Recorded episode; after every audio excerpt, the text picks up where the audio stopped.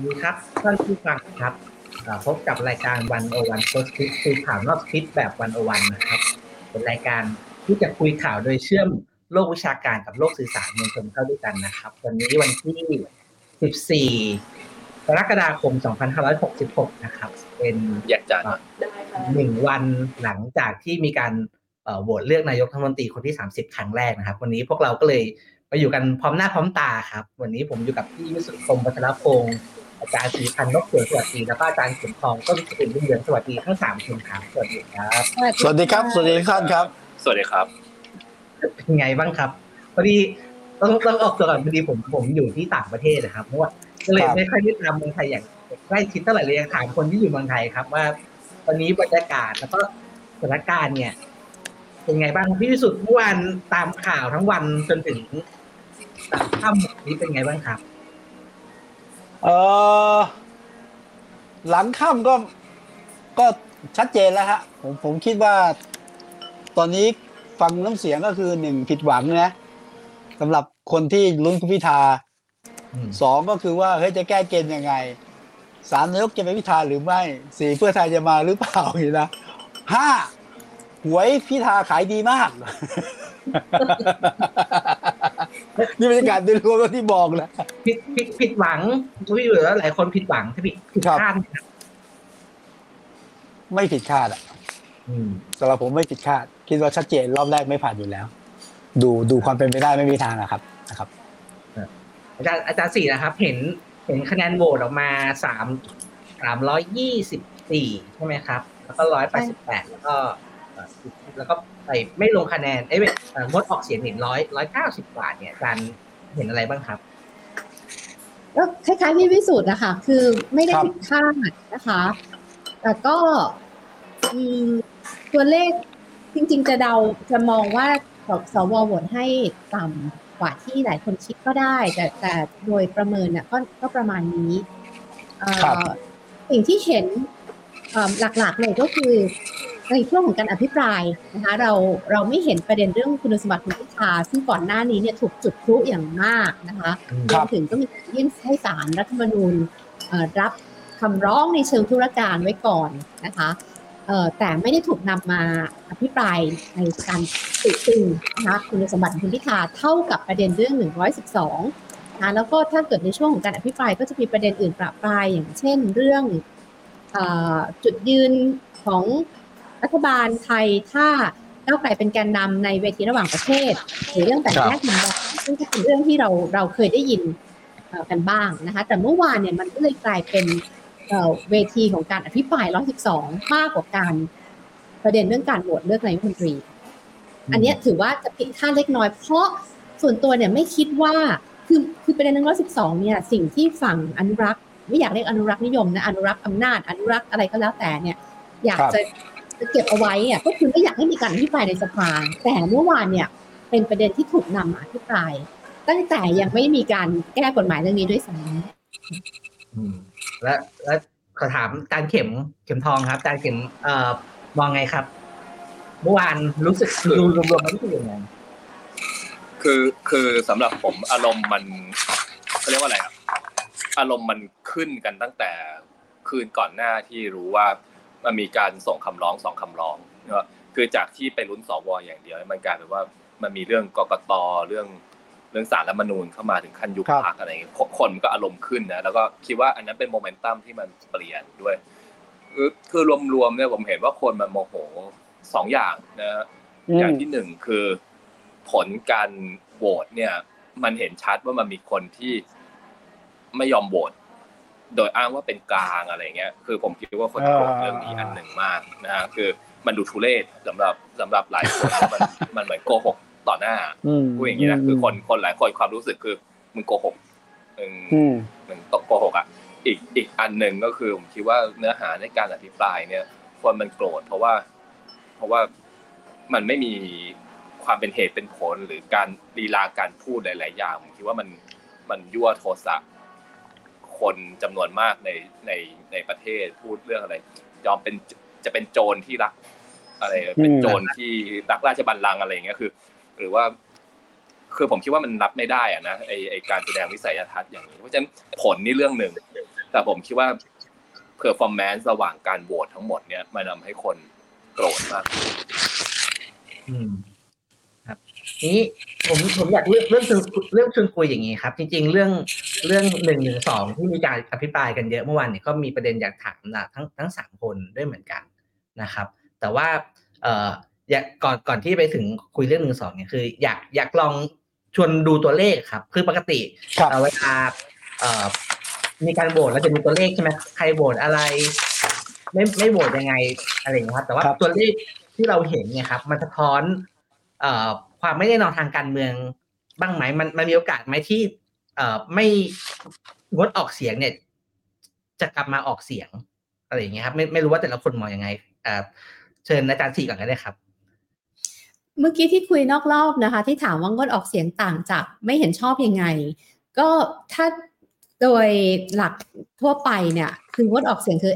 absentee ใช่ไหมคะ คือถ้าเราดูอย่างกรณีการโหวตของแมคคาที่ ซึ่งเป็นในที่สุดโหวต 15 ครั้ง ได้เป็นประธานรัฐสภาประธานสภาผู้แทนราษฎรของอเมริกาเนี่ยแล้วคนก็เอามาเทียบเคียงเนี่ยเขาโหวตตั้ง 15 ครั้งทำไมโหวตได้ ก็จะเห็นว่าในในช่วงของการสูสีเนี่ยมันมีคนที่อยู่ในที่ประชุมแหละ แต่เขาไม่แสดงตัวเพื่อให้คะแนนมันไม่ถึงนะคะดังนั้นอันนี้มันจะต่างจากการโหวตเห็นชอบ ดังนั้นจริงๆ ถ้ามองในเชิงทั้งทฤษฎีในเชิงปฏิบัติเนี่ยคนที่โหวต ไม่คือไม่โหวตเนี่ยนะคะ งดออกเสียงเนี่ยน่าจะแปลได้โดยโดยกว้างๆนะคะ แปลได้ว่าอาจจะเปลี่ยนใจได้นะคะ คือไม่ใช่ไม่เห็นชอบ แต่ในกรณีนี้เนี่ยในกรณีของคุณพิธาเนี่ยไม่แน่ใจ เพราะอย่างที่อาจารย์เข็มทองพูดไปเมื่อสักครู่เนี่ยมันมันคือเกมการเมืองของไทยเนี่ยมันซับซ้อนแล้วมันมีปัจจัยเยอะนะคะ แต่ถ้าพูดแบบเอาง่าย ๆ ก็คือคิดว่าอะถ้าสมมุติจะพยายามพลิก สมมุติจะพยายามพลิก ซึ่งเดี๋ยวคงต้องคุยกันนะว่า ครั้งหน้าเนี่ยสิบเก้าเนี่ยชื่อคุณพิธาจะถูกเสนอหรือเปล่า เพราะตอนนี้มันก็มีประเด็นเรื่องอข้อบังคับการประชุมสภาด้วย ซึ่งเดี๋ยวอาจารย์เข็มทองน่าจะพูดอธิบายได้ดีกว่าเนี่ยถ้าจะถ้าเลือกถ้าก้าวไกลพยายามจะพลิกเนี่ยก็ก็จะเป็นกลุ่มที่ลาการประชุมนะซึ่งไม่ใช่ลาตามภารกิจ อย่างเช่นผบเหล่าทัพเนี่ยนะคะ กับกลุ่มที่งดออกเสียงนี่แหละ ที่อาจจะพลิกมาได้บางส่วน แต่จะมากพอไหมนั่นก็คือเป็นอีกเรื่องหนึ่ง แต่กลุ่มที่ไม่ประอะไรนะคะไม่เห็นชอบเนี่ยน่าจะยาก ซึ่งไม่ใช่เฉพาะสวอย่างเมื่อวานเนี่ยพลังประชารัฐกับรวมไทยสร้างชาติเนี่ยคือโหวตไม่เห็นชอบ แต่โทษพูดผิดพลังประชารัฐ รวมไทยสร้างชาติและภูมิใจไทยโหวตไม่เห็นชอบ แต่ประชาธิปัตย์ชาติไทยพัฒนา ชาติพัฒนากล้าเนี่ยโหวตงดออกเสียง อืม คือน้ำหนักของความการไม่รับรองเนี่ยจะต่างกันอืมแต่แต่มันแต่น้ำหนักของการไม่รับรองต่างกัน แต่ว่าในในทางปฏิบัติเนี่ยผลเหมือนกัน ผมผมเลยอยากถามแต่ว่า แล้วจริง ๆ ฟังก์ชันการงดออกเสียงในต่างประเทศนะครับ มันมันมีลักษณะแบบนี้ไหมคือในการเมืองไทยเนี่ย ไม่ไม่ไม่เอาเฉพาะแค่อ่าการโหวตสวนะครับเวลาโหวตกฎหมายก็เหมือนกัน ผมรู้สึกว่าใครที่แบบเอ่อ ไม่อยากเปลืองตัวแต่จริงๆ คือจะโหวตความมาแหละก็ก็จะทำเป็นแบบงดออกเสียงไป เพราะมันจะไม่ถูกหนัก จริง ๆ แล้วเออมันในในต่างประเทศเนี่ย การงดออกเสียงเนี่ยมันมันมีฟังก์ชันอื่นที่ไม่ใช่แบบว่าเอาไว้ออกตัวว่ายังไม่แน่ใจอะไรอย่างนี้ไหมครับไม่แน่ใจแต่อย่างเมื่อกี้ที่บอกค่ะ อย่างกรณีแมคคาที่ในที่สุดบวชสิบห้าครั้ง ที่ได้กลับมาก็คือกลุ่มที่งดออกเสียงไปก่อน แล้วก็ในระหว่างนั้นก็ต่อรองคือต่อรองอย่างมากจนนักวิเคราะห์ก็บอกว่าไม่ไม่แน่ใจว่าคุมหรือเปล่าที่แมคคาที่ในที่สุดแล้วได้เป็นประธานสภาผู้แทนราษฎรเพราะการต่อรองมันเยอะ แต่กลุ่มเนี้ยก็คือกลุ่มที่พลิกมา คือจริง ๆ มันคล้าย ๆ กับในกรณีสหรัฐอเมริกานะคะมันคล้ายๆกับการทอดสะพานนะว่าอะฉันยังงดออกเสียงนะ ฉันไม่ได้ไม่โหวตไม่เห็นชอบนะ คุณมีอะไรมาเสนอ อืมค่ะ แต่กรณีของไทยเนี่ยคือคิดว่ามันมีรายละเอียดและความซับซ้อนและสบแต่ละกลุ่มก็จะมีเอ่อข้ออ้างข้อเงื่อนไขของครับอาจารย์อาจารย์เข็มทองมีประเด็นอะไรเพิ่มเติมครับรวมถึงประเด็นที่อาจารย์สี่บอกเมื่อกี้ด้วยคืว่าอคือการโหวตเนี่ยคุณทีมได้ไหมเวลาเวลาเรานับองค์การโหวตเนี่ยมันมีสองแบบแบบที่หนึ่งก็คือ ให้นับเสียงข้างมากของสมาชิก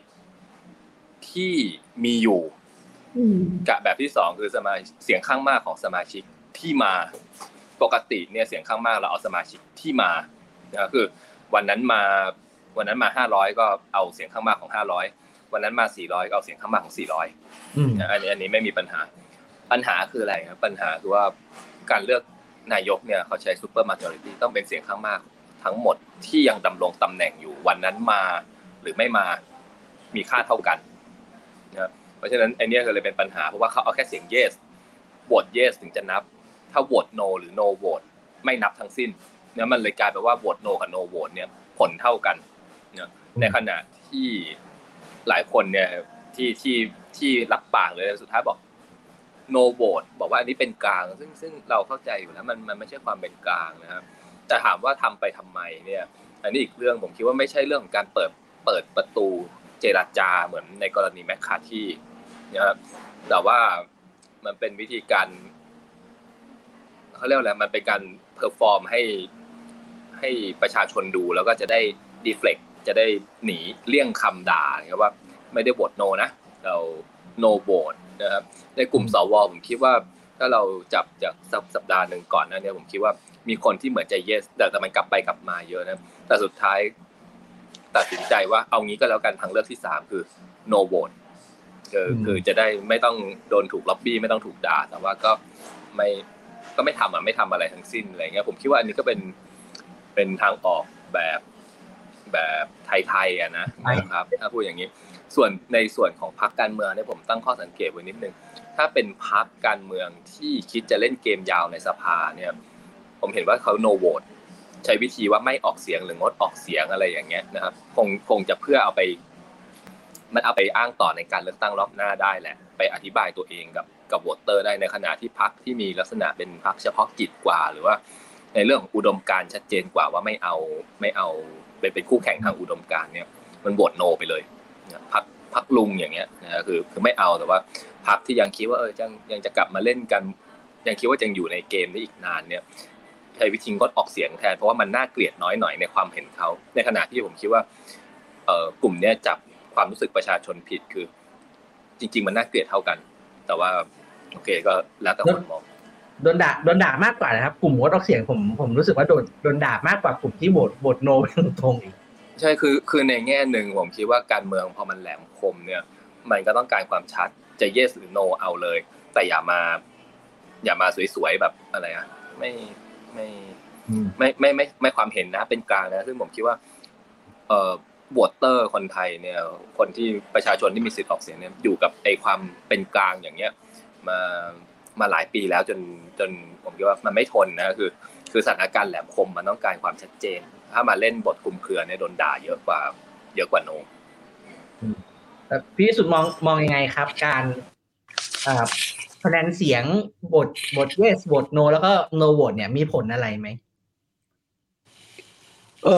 อผมคิดว่าถ้ามองแง่พักการเมืองก่อนะ ก็แพ็กกันแน่นนะครับ รอบแรกเนี่ยสามร้อยสิบเอ็ดเสียงของแปดพักขาดอาจารย์บรรณอนี่เข้าใจได้ เพราะเป็นประธานสภานานี้แพ็กแน่น ส่วนพักฝั่งร้อยสิบแปดเสียงเนี่ย ผมคิดว่าเขาก็แพ็กกันแน่นนะแต่แบ่งบทกันเล่นน่ะที่ผมแปลกใจหน่อยก็คือว่า เดิมเนี่ย ภูมิใจไทยพลังประชารัฐ บอกว่าจะงดออกเสียง ถึงเวลาจริงเขาเล่นบทหนักนะก็คือไม่เห็นชอบ ผมว่าก็ประกาศชัดเจน ชัดเจนจะเป็นท่าทีของพรรคหรือชัดเจนว่า เดี๋ยวได้ร่วมรัฐบาลแน่จัดตั้งรัฐบาลด้วยกัน ก็เปลี่ยนท่าทีไปชัดเจนมากนะ ส่วนงดออกเสียงของพรรครัฐบาลอื่นๆ ผมคิดว่าก็ก็อ่านเกณฑ์ได้นะฮะแต่ว่าที่น่าสนใจก็คือว่าสวเนี่ย ผมคิดว่าที่เป็นคะแนนที่มันเปลี่ยนยากนะ คือสวไม่เห็นชอบ 34 คะแนน ผมว่าโอเค ผมชอบนะ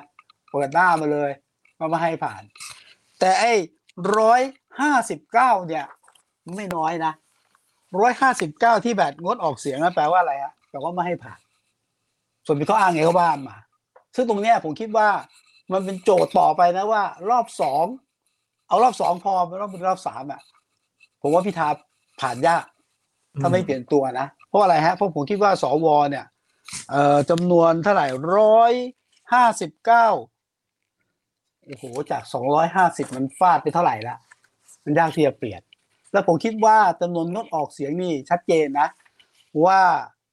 ส่วนใหญ่ก็เป็นผู้มีตำแหน่งเนี่ยผมไปดูรายชื่อมานะครับ สวสองร้อยห้าสิบคน เป็นอดีตทหารตำรวจประมาณร้อยกว่าคนนะฮะนั้นผมคิดว่าจุดเนี่ยงดออกเสียงแต่ว่ามันชัดเจนว่าไม่เอาพิธาอืมไม่ว่าจะเป็นสวโดยตำแหน่งหกคน สวส่วนที่มาจากคอสชอีกประมาณเท่าไหร่ครับ อีกประมาณ เจ็ดคน สวนายทหารตำรวจใกล้ชิด ปอป้อมอีกสิบสองคน สวนักเรียนเตรียมทหารรุ่นประพิษอีกห้าคน สวเพื่อนประยุทธ์อีกสิบหกคน สวที่ทำงานเครือข่ายเครือข่ายเครือข่ายเครือข่ายอะไรดีเอ่อมือกฎหมายรัฐบาลเนี่ยนะน้องชงน้องชายก็มาเป็นเนี่ยนะ นั่นผมว่าชัดเจน สวที่นั่งเฉยๆ แปลว่าไม่เอายังไงก็ไม่โหวตให้อืมอ่า เราจะจะปรับจะเปลี่ยนเนี่ย ยากมากนะฮะครับ คือคือตอนนี้พอดีเอ่อเมื่อเอ่อเมื่อเช้านี้ที่ตอนนี้ผมอยู่ที่อเมริกาพอดีผมได้มีโอกาสไปร่วมงานเสวนาเรื่องเรื่องการเมืองในเอ่อเซาท์อีสเอเชียนี่แหละ แล้ว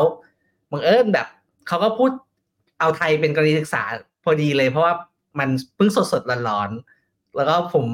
นั่งฟังผมก็จริง ๆ แอบเสียดายเหมือนกันนะครับ คือพอมันเป็นอยู่บนเวทีระหว่างประเทศเนี่ยจริง ๆ ประเทศไทยเนี่ยภาพลักษณ์ค่อนข้างดีนะครับ ในแง่ของการเมืองถ้าเทียบกับประเทศอื่น ๆ ในในเอ่อ Southeast Asia ด้วยกันอะไรอย่างนี้ครับ แต่ว่าตอนเนี้ยถูกยกเป็นประเทศที่สุดโต่งของประเทศประเทศหนึ่งครับ ถูกยกมาคู่กับพม่าครับอาจารย์ คือคือผมคิดว่าเอางี้นะ เมื่อวานคุณเซนเอ่อเขียนลงโซเชียลมีเดียดีใจนะ บอกว่าบอกว่าคนที่สนับสนุนพิธาเนี่ยแพ้ว่ามันมันส่งผลให้การเมืองกันกัมพูเมืองชาเมืองเลยนะเพราะกัฉะญนั้นชาด้วยเพราะฉะนั้นจริงๆ เรามีอิทธิพลเยอะในรอบๆเพื่อนบ้านอยู่ ถ้าการเมืองเราไปในทางบวกเนี่ยเผด็จการรอบๆบ้านเราเนี่ย จะกังวลมาก เพราะว่า เพราะว่าเพื่อนบ้านเราประชาชนก็ดูอยู่ ถ้าการเมืองครับไปทางบวก เผด็จการอืมกังวลถ้าการเมืองไปในทางลบเผด็จการดีใจ เพราะว่ามันมันมันมีอิทธิพลเยอะกับเพื่อนบ้าน อันนี้น่าเสียดายนะครับคือครับเรามีสิทธิ์เป็นเป็น regional super power อยู่เหมือนกันคือเป็นผู้นำภูมิภาคอะนะครับอืมไอ้ที่เราหวังมันจะเป็นอย่างสิงคโปร์อะไรจริง ๆ เรามีเรามีโอกาสไหมเรามีนะครับ แต่ว่าก็ก็เราก็โยนโอกาสทิ้งแต่แต่ที่ผมเอ่อแอบแอบขำก็คือคือในในในห้องนี้มีผมเป็นคนไทยคนเดียวใช่ไหมครับเออผมก็ฟังก็ ก็ก็ตามการเมืองไทยละเอียดเหมือนกันเข้าใจเรื่อง เออเออเรื่องสถาบันกษัตริย์เรื่องเรื่องอะไรอย่างเงี้ยครับ แต่ว่าประเด็นก็คือเขาเขาเข้าใจไม่ได้ว่าทำไมพิธาถึงไม่รับการโหวตคือนี่นี่คือคำถามที่ผมจะถามไงว่าฝรั่งรู้เรื่องไหมเข้าใจไหมเพราะว่าถ้าบอกว่าพม่าเขาเข้าใจนะเพราะเมืองไทยเขาจะงงมากเนี่ย ผมได้รับโทรศัพท์จากเพื่อนที่เป็นผู้สื่อข่าวที่เยอรมันคนที่ BBC อังกฤษคนหนึ่งนะ คำถามเดียวกันเราบอกว่าฝรั่งมันงงไว้ว่ามันเกิดอะไรเขาเขางงจริงแล้วเขาเขาแล้วเขาเขาก็งงว่าแบบแล้วเขาก็คือก็ได้คุยเอ่อนอกรอบนะแล้วเขาเข้ามาถามครับผมว่า แล้ว solution คืออะไรในเกมแบบนี้ ผมบอกว่าไม่มีคือคือคือเขาเขาเขาก็นึกถึงแบบ solution ว่าคุณจะเปลี่ยนผ่านรัฐบาลยังไง ใช่ไหมครับอืมก็เอ่อแล้วในสถานการณ์แบบนี้เนี่ย อะไรจะเป็นคนกำหนดล่ะ ว่าว่าใครจะได้เป็นเอ่อรัฐบาลใหม่อย่างเงี้ยผมว่าเออมันมันมันไม่ชัดแล้วก็มันก็คลุมคลุมเครือ อันนี้คือคนคนที่คุยเนี่ยก็เป็นอดีตทูตเขาก็เข้าใจบริบทการเมืองไทย เข้าใจบริบทการเมืองในเอ่อภูมิภาคพอสมควรนะครับ แต่ว่าครับคนอื่นที่เป็นคนในทริปอะครับเขาเขางงเขางงว่าแบบว่า เออเคสไทยเนี่ยทำไมมันมันประหลาดมาก คือเขาบอกว่าอย่างพม่านี่มันมันมัน มันชัดเจนใช่ไหมครับเขาบอกอย่างพม่านี่มันเข้าใจไม่ยากแต่แต่เคสไทยเนี่ยพอเอามาพูดแล้วแล้วในห้องเขางงกันนะผมก็เออฟังแล้วก็ขำดีเลย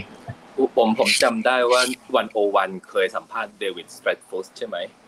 ครับที่เขาบอกว่าการเมืองไทยเป็น absurd politics ที่เขาไม่สามารถเหมือนเหมือน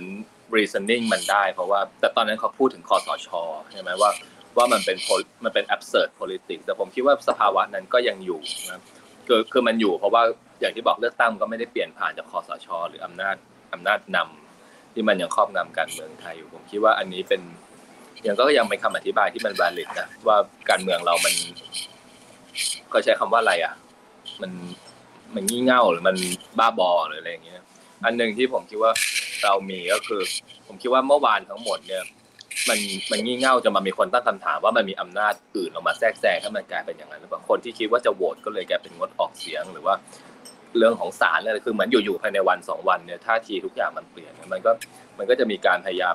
มีข้อสันนิษคือนึกออกว่าขอพวกนี้เข้ามาอธิบายไม่ได้เนี่ย มันนำไปสู่พวกทฤษฎีสมคบคิดก่อนก็คือว่าไอ้ยมันมีมันมีอย่างอื่นอยู่เบื้องหลังหรือเปล่าอะไรอย่างเงี้อืยมนะครับครับ ใครคิดกับใครอาจารย์เอ้ยสมพบคิดนี่ใครคิดกับใครวะแต่ว่าผมผมก็งงจริงนะครับ คือจังคือจังหวะทางการเมือง เอ่อของรัฐไทยเนี่ย มันก็มันก็จกเอ่อเอ่อโชงฉากมากเลย เช่น จะโหวตนายกอยู่วันที่เอ่อวันพฤหัสเนี่ย คุณก็ส่งฟ้อง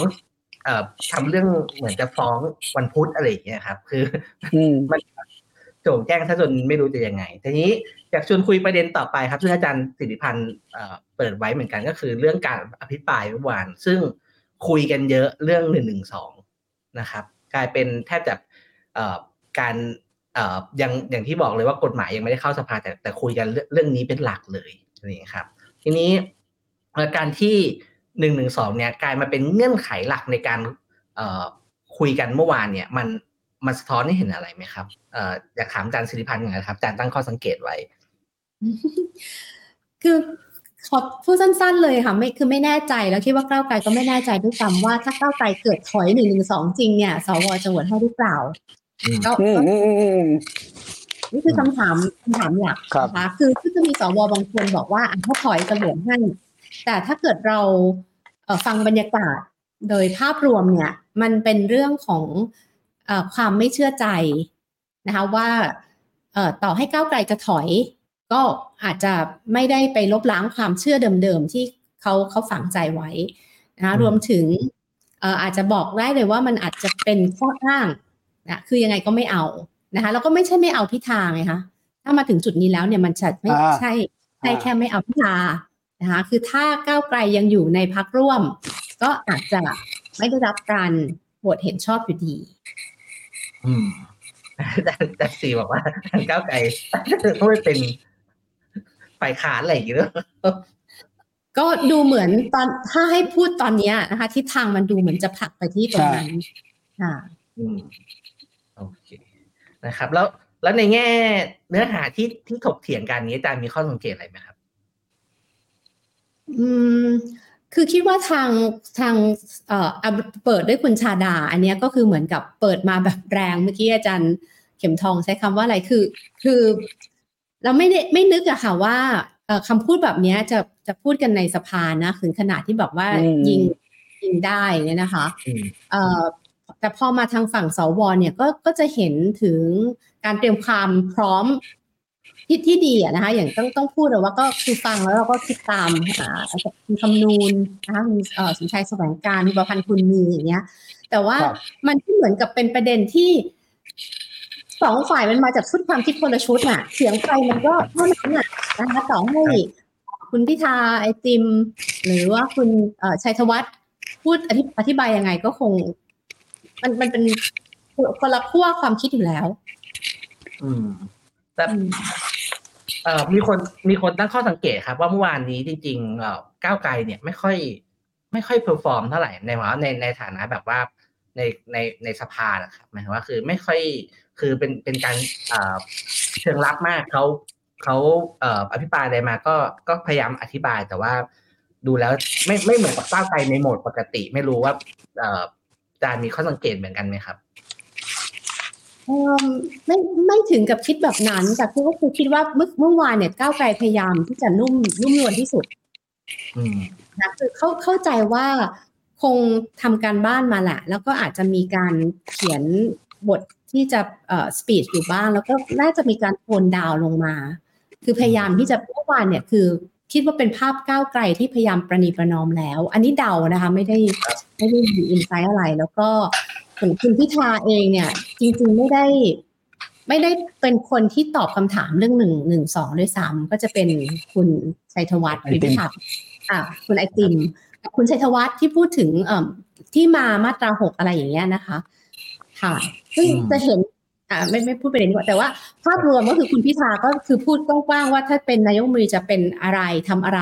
นะคะไม่ได้ไปเป็นคนที่ตอบคำถามเรื่องนี้อืม แล้วอาจารย์เข็มทองไปเอ่อตั้งข้อสังเกตเรื่องเรื่องการให้เหตุผลใช่ไหมครับ ที่เอ่อผมการผมคิดว่าอย่างนี้นะไอ้ที่อ้างหนึ่งหนึ่งสองอะมันแสดงให้เห็นว่าอะไร แสดงว่ามันเป็นข้ออ้างที่ง่ายที่สุดแล้วก็อาจจะคือผมคิดว่าจริงๆข้างในมันมีอีกหลายเรื่องนะแต่ว่าการอ้างหนึ่งหนึ่งสองเนี่ยมันง่ายเพราะอะไรมันไม่ต้องให้เหตุผล มันเป็นเรื่องที่แบบปิดกันถกเถียงพูดคุยอะไรกันไปเลยถูกไหมฮะ คือจริงๆอย่างบอกข้างในคืออะไร ปฏิรูปกองทัพคอร์รัปชันเอ่อปฏิรูปเศรษฐกิจ ความเหลื่อมล้ำต่าง ๆ ไม่ต้องคุย เอาหนึ่งหนึ่งสองขึ้นมา แล้วก็ปิดการถกเถียงทุกอย่างในสังคมด้วยด้วยข้อหาเดียวนะครับผมผมคิดว่ามันมันมีลักษณะออกไปอย่างนั้นด้วย แล้วก็เมื่อวานผมคิดว่ามันเป็นเป็นการแสดงให้ให้ทุกคนดูอะว่าตัวเอง อะไรแค่ไหนนะมีความอะไรมีความรักมากแค่ไหนอะไรอย่างเงี้ยนะครับวิสิตมองพี่วิสิตมองเรื่องนี้ยังไงครับ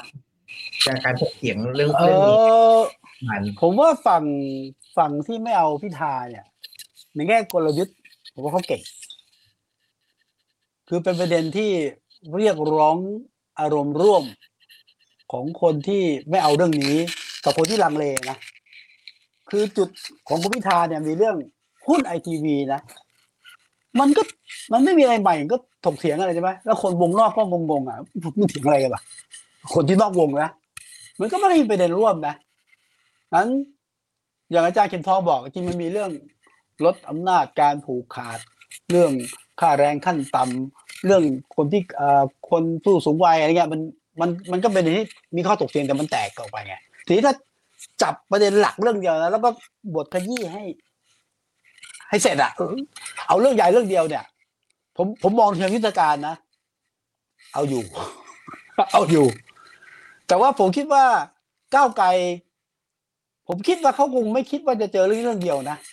แต่ก็มองก้าวไกลเนี่ย ก้าวไกลเขาก็มองว่า เป็นโอกาสที่เขาได้ชี้แจงในสภา ที่ผ่านมาเขาไม่เคยได้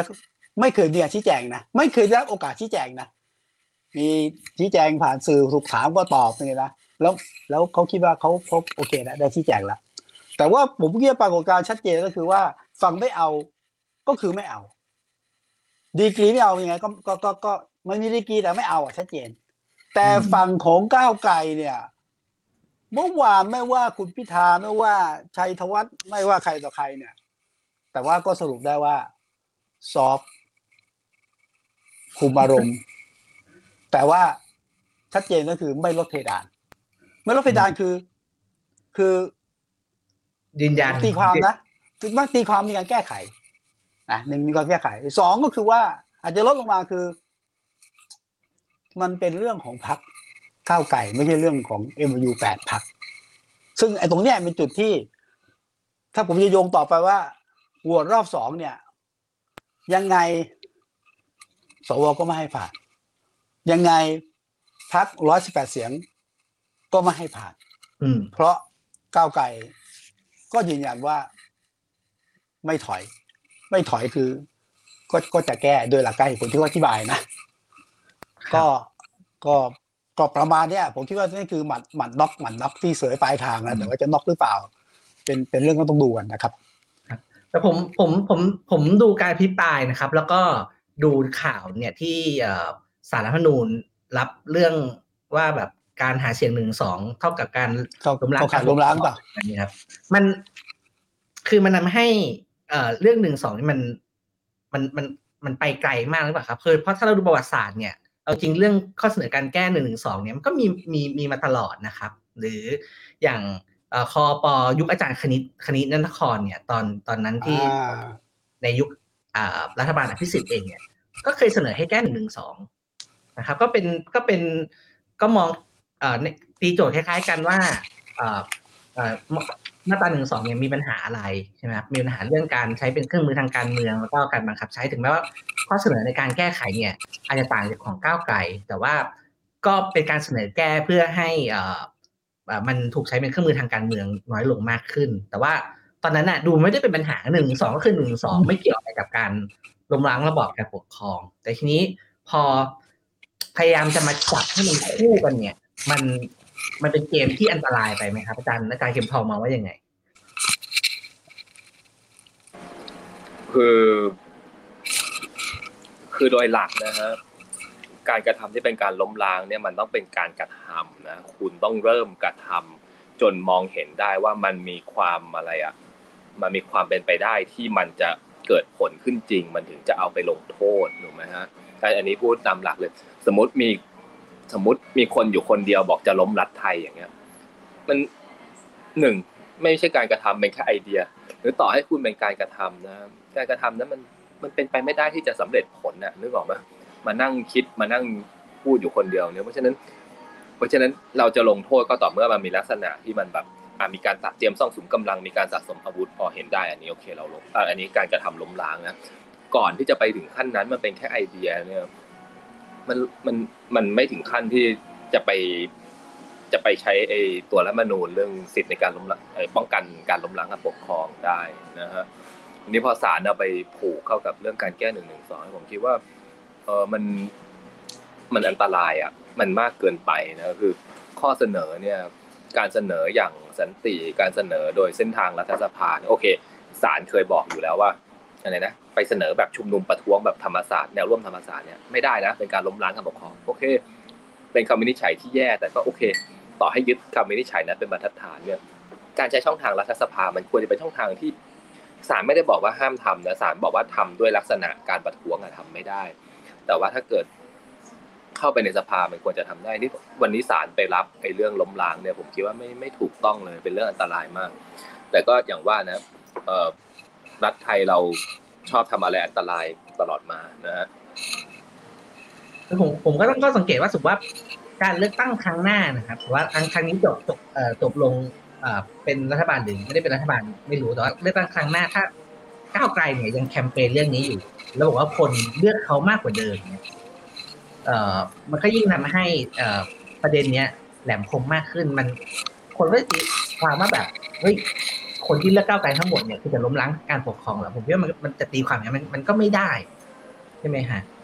อืมเออผมผมนิดหนึ่งผมไม่ทราบว่าช่วงอาจารย์คณิตที่แก้มาตราหนึ่งหนึ่งสองเนี่ย รัฐบาลชุดไหนล่ะรัฐบาลอันดับที่ที่สิบเออ คือคือผมก็คิดว่ามันอาจจะไม่เป็นประเด็นเพราะว่ามันไม่ได้จุดไฮไลท์ไงคือผมคิดอย่างนี้นะฮะ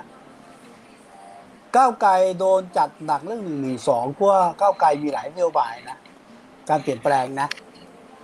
ลดการผูกขาดเยอะ แต่ว่าจุดไฮไลท์ของก้าวไกลคือหนึ่งหนึ่งสองก็ไม่ต่างกับภูมิใจไทยอะเมื่อแต่เมื่อก่อนขายกัญชา ก็เหมือนกัน ดังนั้นเนี่ย ก็ถ้าก้าวไกลขายเรื่องหนึ่งหนึ่งสองก็ต้องจัดเรื่องหนึ่งหรือจัดให้หนักเรื่องหนึ่งหนึ่งสอง เอาแต่ต่างที่คุณวิสิทธิ์แล้วคุณวิสิทธิ์ก็จัดแต่ผมมองมองอย่างนี้นะถ้าพูดอย่างนี้คือ ทุกคนเนี่ยมีความ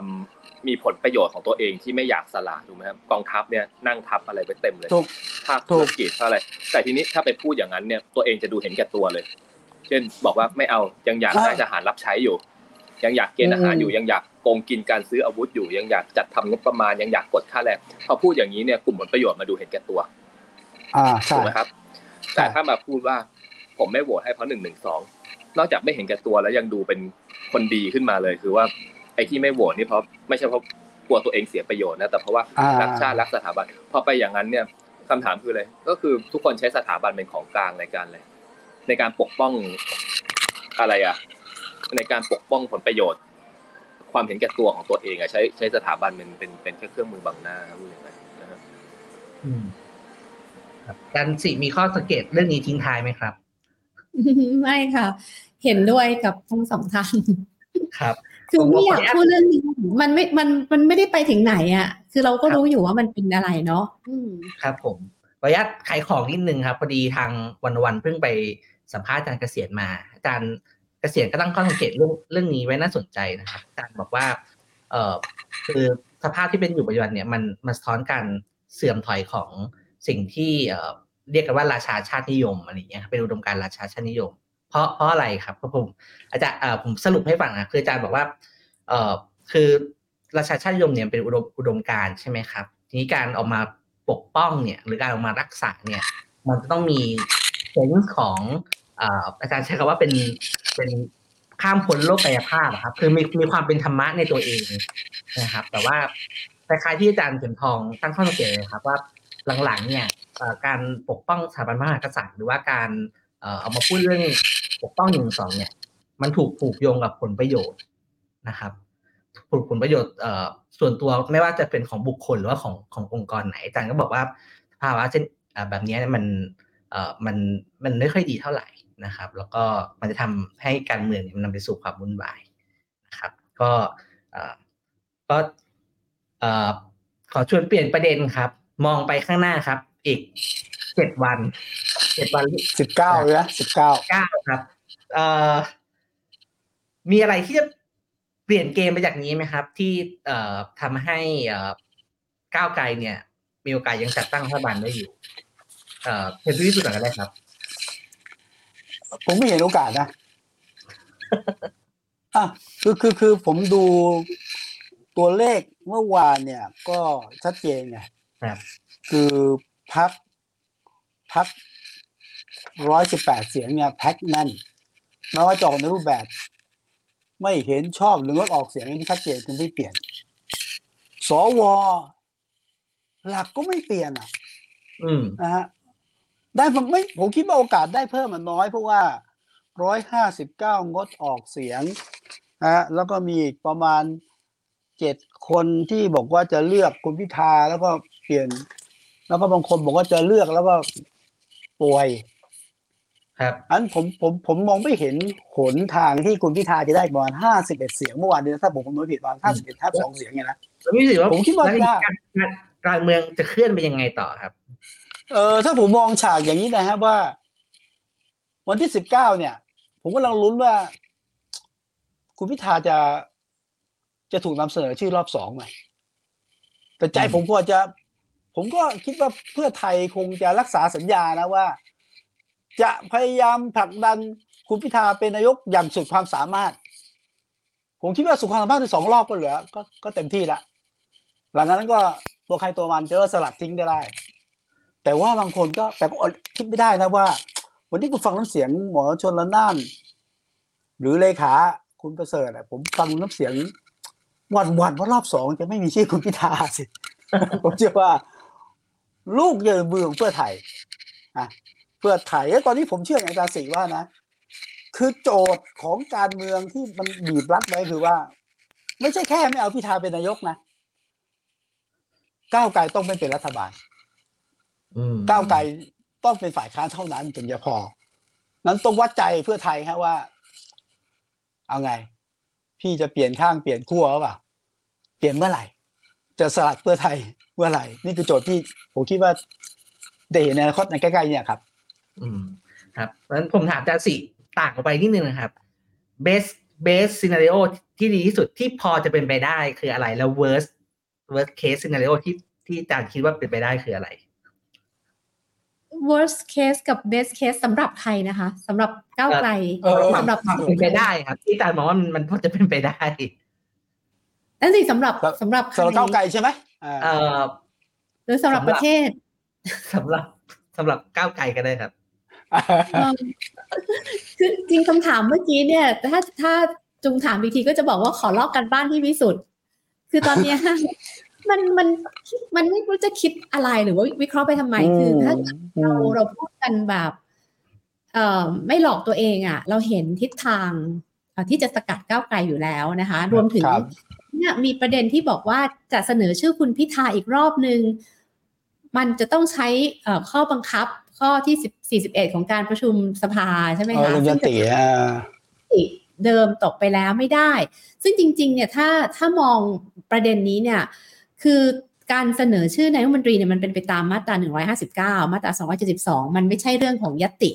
มันเป็นเรื่องของวาระการเสนอนะคะ อันนี้ก็ต้องต้องต้องแยกกันแต่ก็ยังเชื่อว่าพอวันที่ สิบจะสิบเก้าหรือเปล่าเนี่ยไม่แน่นะ เพราะว่ายังไม่ตอนได้นี้ประกาศแล้วสิบเก้าประกาศประกาศแล้ว สมมติเป็นวันที่ครัสิบบเก้าจริงๆ เนี่ย เรื่องเนี้ย เรื่องเอาว่าจะเสนอคุณพิธาได้โดยไม่มีการเปลี่ยนแปลงหรือเปล่าเนี่ยจะถูกเถียงกันตั้งแต่เช้าอืมอืมอ่า ซึ่งไม่รู้ว่าผลผลจะออกมาเป็นยังไงด้วย แต่ยังอยากจะมองในแง่ดีว่า ชื่อคุณพิธายังจะได้รับการพิจารณาในรอบที่สองนะคะซึ่งณวันนั้นเนี่ยก็ไม่แน่ใจว่าสารรัฐธรรมนูญจะมีคำวินิจฉัย ให้หยุดปฏิบัติหน้าที่ออกมา ประกบด้วยหรือเปล่า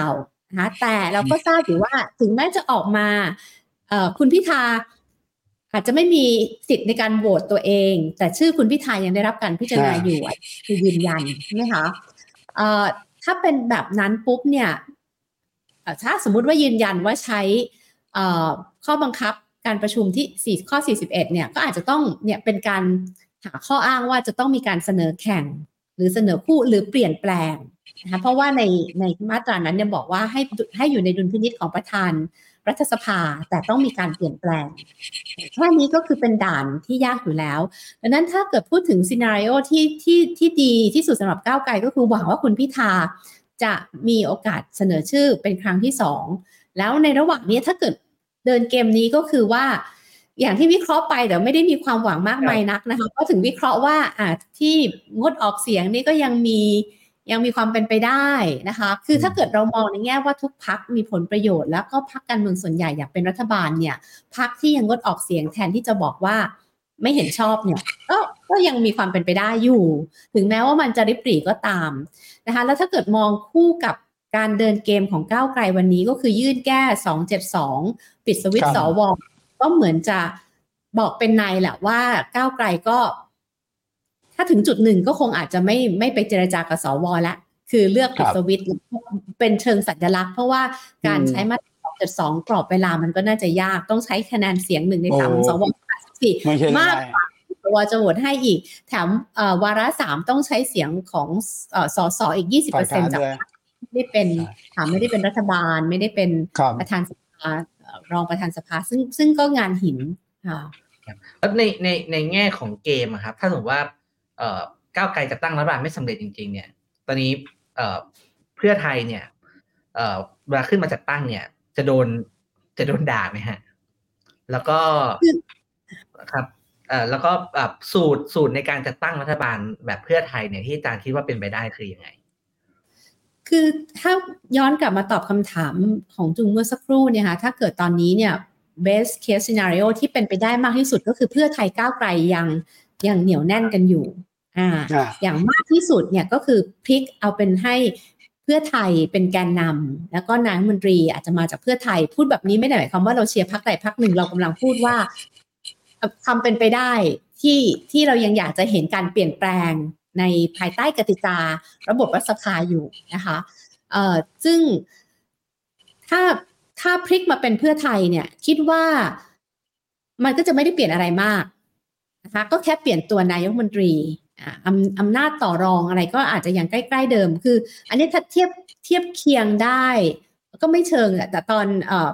สองปี 2005 ของเยอรมนี Angela Merkel ขึ้นมาเนี่ยตอนนั้นพรรคของ Angela คือ Christian Democrat เนี่ยชนะ Social Democrat แค่สี่ที่นั่ง ดังนั้นเขาก็ประนีประนอมกันคือ Angela เป็นช a นเลอร์แต่ว่าตำแหน่งรัฐมนตรีสำคัญสำคัญเนี่ยก็ให้พักอันดับสองซึ่งมันห่างกันแค่สี่ที่นั่ง อันนี้คือพักอันดับหนึ่งอันดับสองก็รวมกันได้ จริงๆ ไม่ใช่เรื่องผิดปกติในโลกนะคะถ้าถ้า best case scenario ก็คือกรณีนั้นแหละนะคะอาจจะถ้ามันไปถามไปแค่ไกลกนิว่าดนึงนี้ครับไม่เกี่ยวอ่าก็คือถือว่าถ้าก้าวไกลขึ้นมาเป็นแกนนำแล้วก็เป็นนายกใช่ไหมครับไอ้เงื่อนไขหนึ่งหนึ่งสองก็จะหายไป ถึงตอนนั้นเนี่ยสสวก็ต้องตอบคำถามให้เหมือนกันว่า แล้วทำไมจะไม่โหวตให้ถ้าถ้าเพื่อไทยก้าวขึ้นมาเป็นใช่ไหมคะ อ่า ทีเนี้ยถ้าเพื่อไทยก้าวขึ้นมาเป็นเนี่ยเออนั่นหมายความว่าถ้าสวสมมติว่าทำตามที่สวเรียกร้องเลยว่า ไม่ไม่แต่หนึ่งหนึ่งสองอันเนี้ยมันต้องมันต้องแก้ MOU ว่า M คือ MOU เดิมเนี่ยพักร่วมไม่เอาหนึ่งหนึ่งสองก็จริงแต่มันมีติ่งว่า เอ่อก้าวไกลบอกว่าแต่ละพักดำเนิน เอ่ออะไรนะคะ สามารถเสนอกฎหมายได้ครับนะดังนั้นตรงเนี้ยมันก็ยังจะเป็นเงื่อนไขที่สวก็จะถามเพื่อไทยอะว่า ถ้าก้าวไกลยังอยู่ในพักร่วมรัฐบาล ก้าวไกลยังเสนอเนี่ยท่าทีของพักร่วมรัฐบาลจะเป็นแบบไหนอืมอ่า ซึ่งคือตรงเนี้ยในที่สุดแล้วคำคำประเด็นนี้มันก็จะย้อนกลับมาที่พี่วิสุทธ์วิเคราะห์ไว้ที่เราวิเคราะห์ไว้ว่าเอาเข้าจริง ๆ มันอาจจะไม่ใช่หนึ่งถึงสองมันเป็นประเด็นที่อาจารย์เข็มทองพูดอะ มันคือ คุณจะปรับโครงสร้างระบบการเมือง คุณไปกระทบผลประโยชน์ของกลุ่มทุนของกองทัพนะคะเอ่อดังนั้น เราไม่ต้องการให้คุณอยู่ในพักร่วมรัฐบาลเลยอ่าครับอ่ามันอันนั้นนะมันก็จะเป็นจะว่ามันเป็น worst case ไหม มันอาจจะ v worst ต่ำไปกว่านั้นอีกก็ได้เออครับ แล้วแล้ว worst worst worst ที่สุดล่ะครับ ที่อาจารย์เห็นอย่างน้อยในระยะสั้น คือถ้า worst ที่สุดจริงๆคือรัฐบาลเสียงข้างน้อย แต่ก็ยังเชื่อว่าไม่เกิดขึ้นรัฐบาลเสียงข้างน้อยเนี่ยยากมากท่าทีของอืมเอ่อภูมิใจไทยที่ไม่โหวตให้คุณวิทยาแก้วภราดัยอันเนี้ยคิดว่าชัด ดังนั้น worst ตอนนี้เนี่ยก็คือว่าข้ามขั้วแหละ แต่ข้ามขั้วในลักษณะที่เอ่อพักที่เข้ามาใหม่แทนแปดพักเดิมที่จัดกันอยู่ตอนเนี้ยมีอำนาจต่อรองสูงอืมจนทำให้แปลแปลว่า แปลว่า เจ็ดพักแปดพักก็แตกใช่ไหมอาจารย์ถ้าถ้ามองอย่างอย่างอาจารย์ถ้าศรีถ้าว่าข้ามขั้วก็คงต้องแตกอะก็ค่ะจบแล้วอ่าอืมอ่าถ้าข้ามขั้วก็คงต้องแตกก็คือต้องไปจัดกันใหม่ เพราะว่าเอ่อตัวเลขทางการเมืองมันเปลี่ยนไงคะอืมครับอืมก็ก็น่าสนใจนะครับ คือที่ผ่านๆเราก็ได้คุยกับเอ่อบางพักเช่นอย่างเอ่อคุณคุณกนวีคุณกนวีบอกว่าคือยังไงก็คือไปกับก้าวไกลแน่ๆถ้าถ้าไม่ได้ก็พร้อมเป็นฝ่ายค้านผมคิดว่าไทยสร้างไทยก็ ก็น่าจะพร้อมเป็นฝ่ายค้านเหมือนกัน ถ้าดูจากท่าท่าทีของเอ่อคุณสีทาใช่ไหมครับแล้วก็น่าสนใจอะเห็ว่านถ้าถ้าถ้าเป็นสูตรเนี้ยเอ่อฝ่ายค้านก็อาจจะเป็นเอ่อก้าวไกลประชาธิปัตย์รวมไทยสร้างชาติด้วยไอ้ตกลงประชาชาติจะอยู่ จะยืนคู่อย่างนี้เหรอคู่กับก้าวไกลเหรอเป็นฝ่ายค้านนี่เหรออันนี้นะคะที่ถึงบอกว่า worst case อาจจะเป็นว่าทำไมพลเอกประยุทธ์ถึงลาออก ถึงวางประกาศวางมือทางการเมือง ก็คือเพื่อให้รวมไทยสร้างชาติ no more ลุงไม่มีลุงแล้ว อืมอ่าแล้วเราจะไปอืมรวมกับลุงลุงลุงป้อมไหมฮะ คือถ้าไม่มีลุงตู่นะก็โดยโดยพฤตินัยพฤติกรรมรวมกันเกซะมเลยเกมเกมนั้นก็เป็นไปได้ ก็เป็นไปได้อืมหรือ หรือเอ่อพลังแต่แต่แต่แต่เดิมเนี่ยเคยมองว่าพลังประชารัฐบางส่วนเนี่ยจะยุบมารวมกับเพื่อไทยด้วยซ้ำถ้าครับถ้ามันเดินเดินไปทางเส้นนี้นะคะ แต่อาจจะไม่ได้เร็วภายในปีนี้ แต่ว่าอืมเอ่อถ้าเรามอง เลยสเต็ปเนี้ยมันน่าก็น่าจะไปแบบนั้น อาจารย์เข็มทองครรับวมไทยนิดนิดนิดเดียวอานิดจารย์เลยครับรวมไทยสร้างชาติเนี่ย ถ้าถ้ายุบเนี่ยนะคะเขาจะไม่ได้มารวมกับพรรคใดพรรคหนึ่งคือที่มาเขาก็จัดกระจายเขาเขาก็จะกลับอืมไปอะประชาธิปัตย์บ้างใช่ไหมคะ อาจจะมีพรรคใหม่อะไรบ้าง ไม่เหมือนพลังประชารัฐที่ถ้ายุบปุ๊บเนี่ยคิดว่าเทมาทางเพื่อไทยค่อนข้างเยอะเกินอาจารย์ครับขอ เอาคำถามก็คือเรื่อง best case worst case scenario ใช่ไหมแต่อาจารย์อาจารย์คิดว่าแบบว่าที่น่าจะเกิดขึ้นคืออะไรครับเอา worst case ก่อนนะ worst case คือเพื่อเอ่อก้าวไกลยอมทำตามสวหรือยอมไปจับคู่กับภูมิใจไทยอย่างอะไรพวกนี้มันมันจบนะฮะคือต่อให้ได้เป็นรัฐบาลก็จริงเนี่ยแต่ผมคิดว่าตอนนี้ฝั่งผู้มีอำนาจเนี่ยเขาต้องการอย่างหนึ่งคือทำลายเรื่องความหวังอืมนะคือคือ ก้าวไกลเนี่ยไปแสดงให้เห็นว่าเป็นพรรคที่มีอุดมการณ์มีกระดูกสันหลังอะไรเงี้ย ถ้าเกิดไปยอมเขาเมื่อไหร่เนี่ย ถึงได้เป็นรัฐบาลแต่หลุดจากมวลชนทันทีเพราะอะไรเพราะว่าเขาสามารถชี้ให้ดูได้ว่าประเทศนี้มันไม่มีหรอกคนที่มีอุดมการณ์อะถึงเวลาทุกคนก็เอาอำนาจคือถ้าอย่างนี้ปุ๊บเราจบเพราะว่าประชาธิปไตยเราจะไม่มีตัวเลือกที่จะออกจากกับดักทางการเมืองต่อไปคิดว่าตอนนี้ทั้งไม้อ่อนไม้แข็งที่ทำทั้งหมดเนี่ยมันคือพยายามให้เพื่อไทยเนี่ย เอ้ยถ้าให้ก้าวไกลเนี่ยลดหนึ่งหนึ่งสองให้ได้เพราะว่า ผมก็ยังคิดว่าสำหรับฝั่งนั้นเขาก็ไม่มี choice ที่มันเขาก็ไม่มีตัวเลือกของเขาเองจริง ๆ ว่าแบบที่เป็น best scenario ที่เขาอยากได้ว่าคนของเขามานำพรรคคือเขาก็ดูไม่ออกเขาไม่มีคนที่จะมานำรัฐบาลฝั่งเขาอย่างมากที่สุดก็คือเขาเขาได้แค่พึ่งเพื่อไทย ซึ่งซึ่งผมคิดว่าเขาก็ไม่ได้ร้อยเปอร์เซ็นต์กับกับ solution ของเขานั้นครับทางที่ดีสุดที่เขาอยากทำคือทำลายทำลายเครดิต คือทำลายสปิริตของก้าวไกลซะก่อน ถึงจะพักจะยังอยู่เนี่ยแต่ว่าตัวสปิริตมันหมดแล้วมันก็มันก็ทำลายมวลชนนะแต่ว่าอันนี้อันนี้ worst case ในความเห็นผมนะ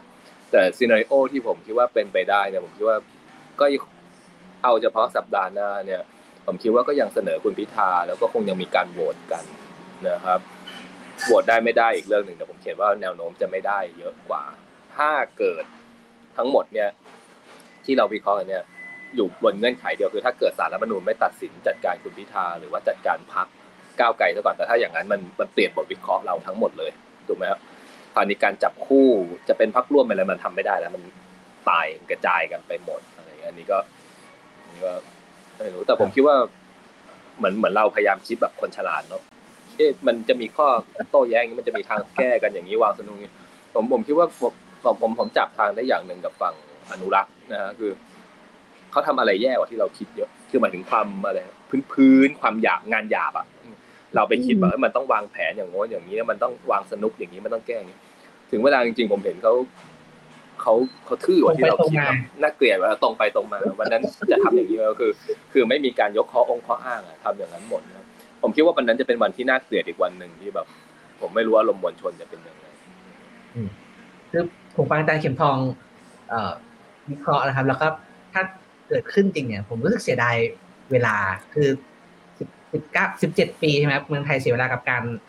เอ่อไล่คุณทักษิณเนี่ย